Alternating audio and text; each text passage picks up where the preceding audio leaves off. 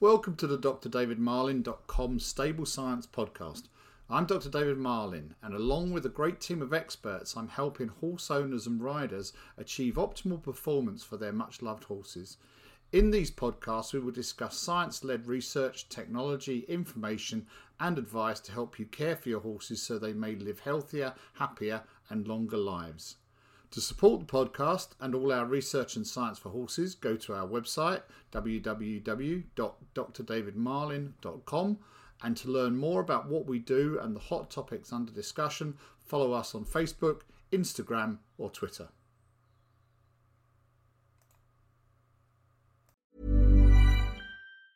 Hiring for your small business? If you're not looking for professionals on LinkedIn, you're looking in the wrong place. That's like looking for your car keys in a fish tank.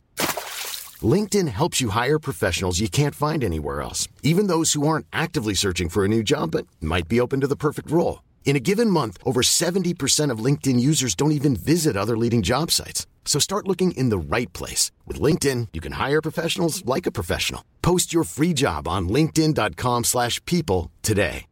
One size fits all seemed like a good idea for clothes. Nice dress. Uh, it's a it's a t-shirt. Until you tried it on. Same goes for your healthcare. That's why United Healthcare offers a variety of flexible, budget friendly coverage for medical, vision, dental, and more. So, whether you're between jobs, coming off a parent's plan, or even missed open enrollment, you can find the plan that fits you best. Find out more about United Healthcare coverage at uh1.com. That's uh1.com. Hi, I'm Daniel, founder of Pretty Litter. Did you know cats tend to hide symptoms of sickness and pain? I learned this the hard way after losing my cat, Gingy. So I created Pretty Litter, a health monitoring litter that helps detect early signs of illness by changing colors, saving you money and potentially your cat's life. Pretty Litter is veterinarian developed, and it's the easiest way to keep tabs on your fur baby's health right at home. Go to prettylitter.com and use code ACAST for 20% off your first order and a free cat toy. Terms and conditions apply. See site for details. Hello, my name is Dr. Gillian Tabor, and I'm a chartered physiotherapist, and I specialise in the treatment and rehabilitation of horses. In this podcast, I'd like to talk to you about my thoughts of equine gastric ulcer syndrome and back pain in horses, and this links to David's webinar on gut health. So, on a day to day basis, I go and see horses that might have been referred to me with specifically diagnosed orthopaedic issues, and those would come from a veterinary surgeon looking for my assistance in pain management and rehabilitation. But also, I have referrals for those horses that have been um, considered to have a poor performance issue. And it could be the owner and the rider is noticing this performance, or the owner and rider has asked the vet to have a look and uh, the vet hasn't found anything specific in terms of lameness or uh, other, um, other pathology. So, in this instance, I would go in and perform firstly a, um, an examination, which is preceded by a thorough history taking from the owner or the caregiver or the rider of the horse. And the reason that I'd like to take a full history is that this in itself can give me some clues. So I take all the information, such as the horse's age and breed and size and uh, current workload, but also I ask for specifics, such as what is the reason that they consider the horse has a reduction in performance and they might tell me specific signs. So there can be blatant clinical signs such as conflict behaviours. So the horse has started bucking, or the horse has started refusing at jumps. Um, or there may be more subtle signs saying the horse has um, perhaps got a little bit stiffer when we're asking for half pass, perhaps, you know, in a, in a um, sort of medium level dressage horse. Or Maybe uh, a horse has issues coming downhill. It used to come down confidently and not alter its sort of speed and stride length, but now it's coming a little bit short and shuffly, or maybe you know it's going crooked downhill. The other things that I might get um, suggested as an issue is the horse is turning away from them, then they're approaching it in the stable with their saddle. Or maybe it's becoming uh, increasingly grumpy uh, or reactive to girthing. So there's a sort of a wide variety of signs reported that um, may be a, a factor of this reduced performance. So, my job as a physiotherapist is um, mainly looking for musculoskeletal issues. So, after the history taking, I'll do a gait assessment. I'll look at the horse moving in hand, and if facilities allow, I really like to see horses on the lunge so that I can assess canter. We know that canter uh, is very useful for looking at um, hind limb issues and, and back problems. And then my clinical exam carries on with some hands on assessment, um, looking for motion um, restrictions, looking for pain reactions, looking for change in muscle tone and uh, stiffnesses and reduced range of motion. So, all the things that you know, musculoskeletal practitioners should assess. So, in my mind, I am looking for something that has this musculoskeletal origin. I'm looking for a soft tissue pathology, or maybe, excuse me, I'm looking for uh, a, a, joint pathology. Or it could be that there's some um, fascial restriction, or there's some inflammation um, or swelling. I mean, there's there's there's a huge range of um, findings, obviously from my clinical exam. But basically, I'm looking for physical signs on the structures that I can see and I can feel and I can assess. However, as I said, I am uh, talking to you to think about the um, relationship between perhaps some of these signs of poor performance and equine gastric ulcer syndrome. Now, I'm not a vet, I am not legally allowed to diagnose, nor would I have the skills to. You know, that is a veterinary surgeon's job. However, my knowledge of general health, ill health, disease, um, and sort of horses' well being has expanded so that I have differential diagnoses to consider.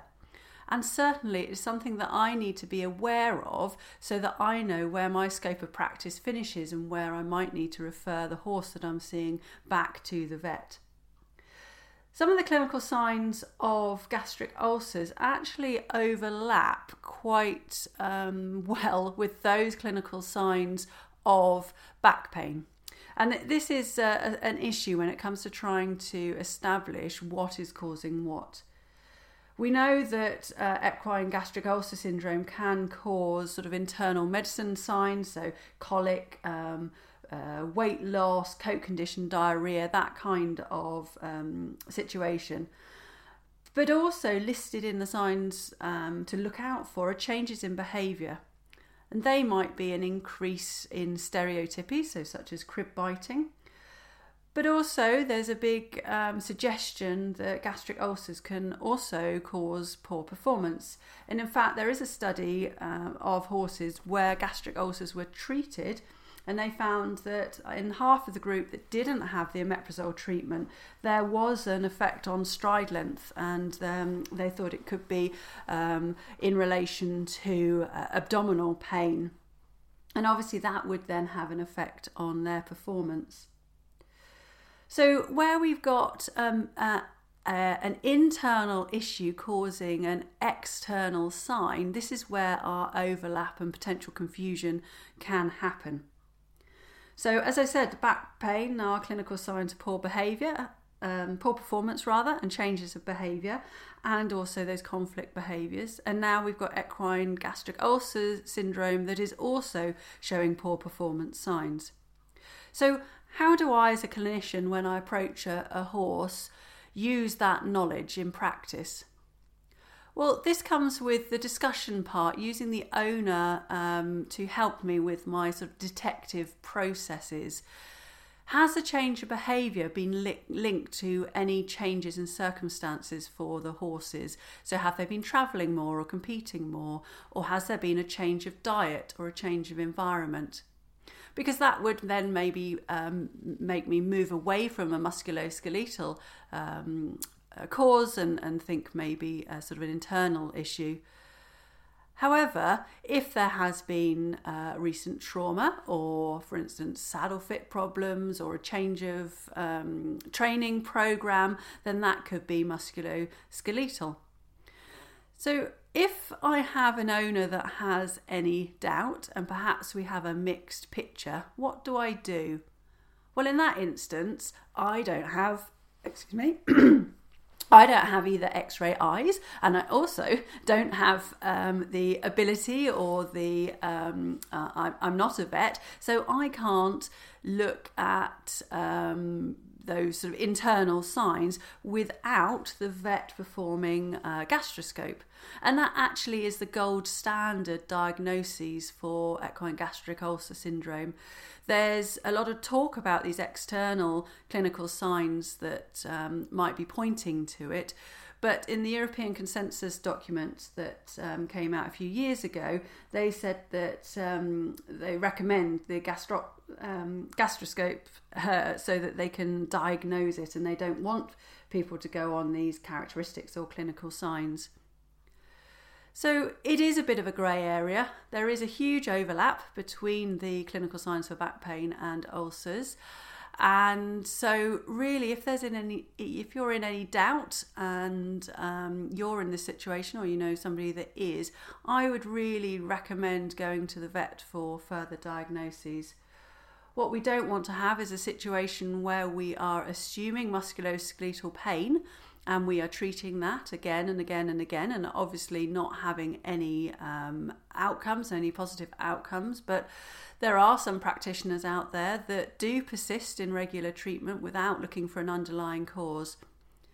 And I always say that if I treat um, my findings once, maybe twice, and I haven't made a change, then that really is a clear sign for me that I am treating secondary symptoms and then that would be needing to be referred to uh, back to the vet for investigation. So that that's just my opinion. Um, I think it is complex, and I think the more that we learn about internal issues such as ulcers, I think the um, more we have to open our eyes to potentially different reasons as to why we're getting these um, symptoms. I also think that um, diagnosis here is really key. I don't think we can make assumptions um, and um, change treatment plans or, or managements unless we really know what's going on. So I think that's sort of my um, concluding um, point, really. Uh, if in doubt, then definitely get it looked at by your vet. And then um, once uh, once you have a diagnosis or maybe an absence of presence of ulcers, then that can give you the confidence that you know that you're taking the right treatment approach. But I'd be interested to hear any thoughts. So, any of you that are listening, you know, maybe you've had horses with ulcers and no back pain, or maybe you've had horses that have got back pain and have got ulcers. Um, there isn't actually any research to demonstrate the clinical link between the presence of ulcers and um, that causing back pain. Although, um, certainly in humans, we know that peptic ulcers can throw off all, all sorts of signs in terms of um, muscle spasms and back pain. So, you know, there is the potential, but that um, purely would be uh, anecdote at this stage uh, and obviously an area for further research if anybody was interested. Um, but yeah, if you if you've had that experience and you want to share, then um, please do, and yeah, be welcome any further discussion on it. Hi, I'm Daniel, founder of Pretty Litter. Did you know cats tend to hide symptoms of sickness and pain? I learned this the hard way after losing my cat Gingy. So I created Pretty Litter, a health monitoring litter that helps detect early signs of illness by changing colors, saving you money and potentially your cat's life. Pretty Litter is veterinarian developed, and it's the easiest way to keep tabs on your fur baby's health right at home. Go to prettylitter.com and use code ACAST for 20% off your first order and a free cat toy. Terms and conditions apply. See site for details. I hope you enjoyed this podcast and the Stable Science series. If you want to learn more about this topic and our work, head over to the drdavidmarlin.com website. Our website and community of members discuss a wide breadth of topics, and the website houses thousands of articles, webinars, videos, and research, all designed to help horse owners, riders, trainers, and breeders achieve optimal performance for their much loved horses. The drdavidmarlin.com site is an independent information resource for all equestrians, a source of unbiased, science based research. To learn more about what we do and the hot topics under discussion, follow us on Facebook, Instagram, or Twitter.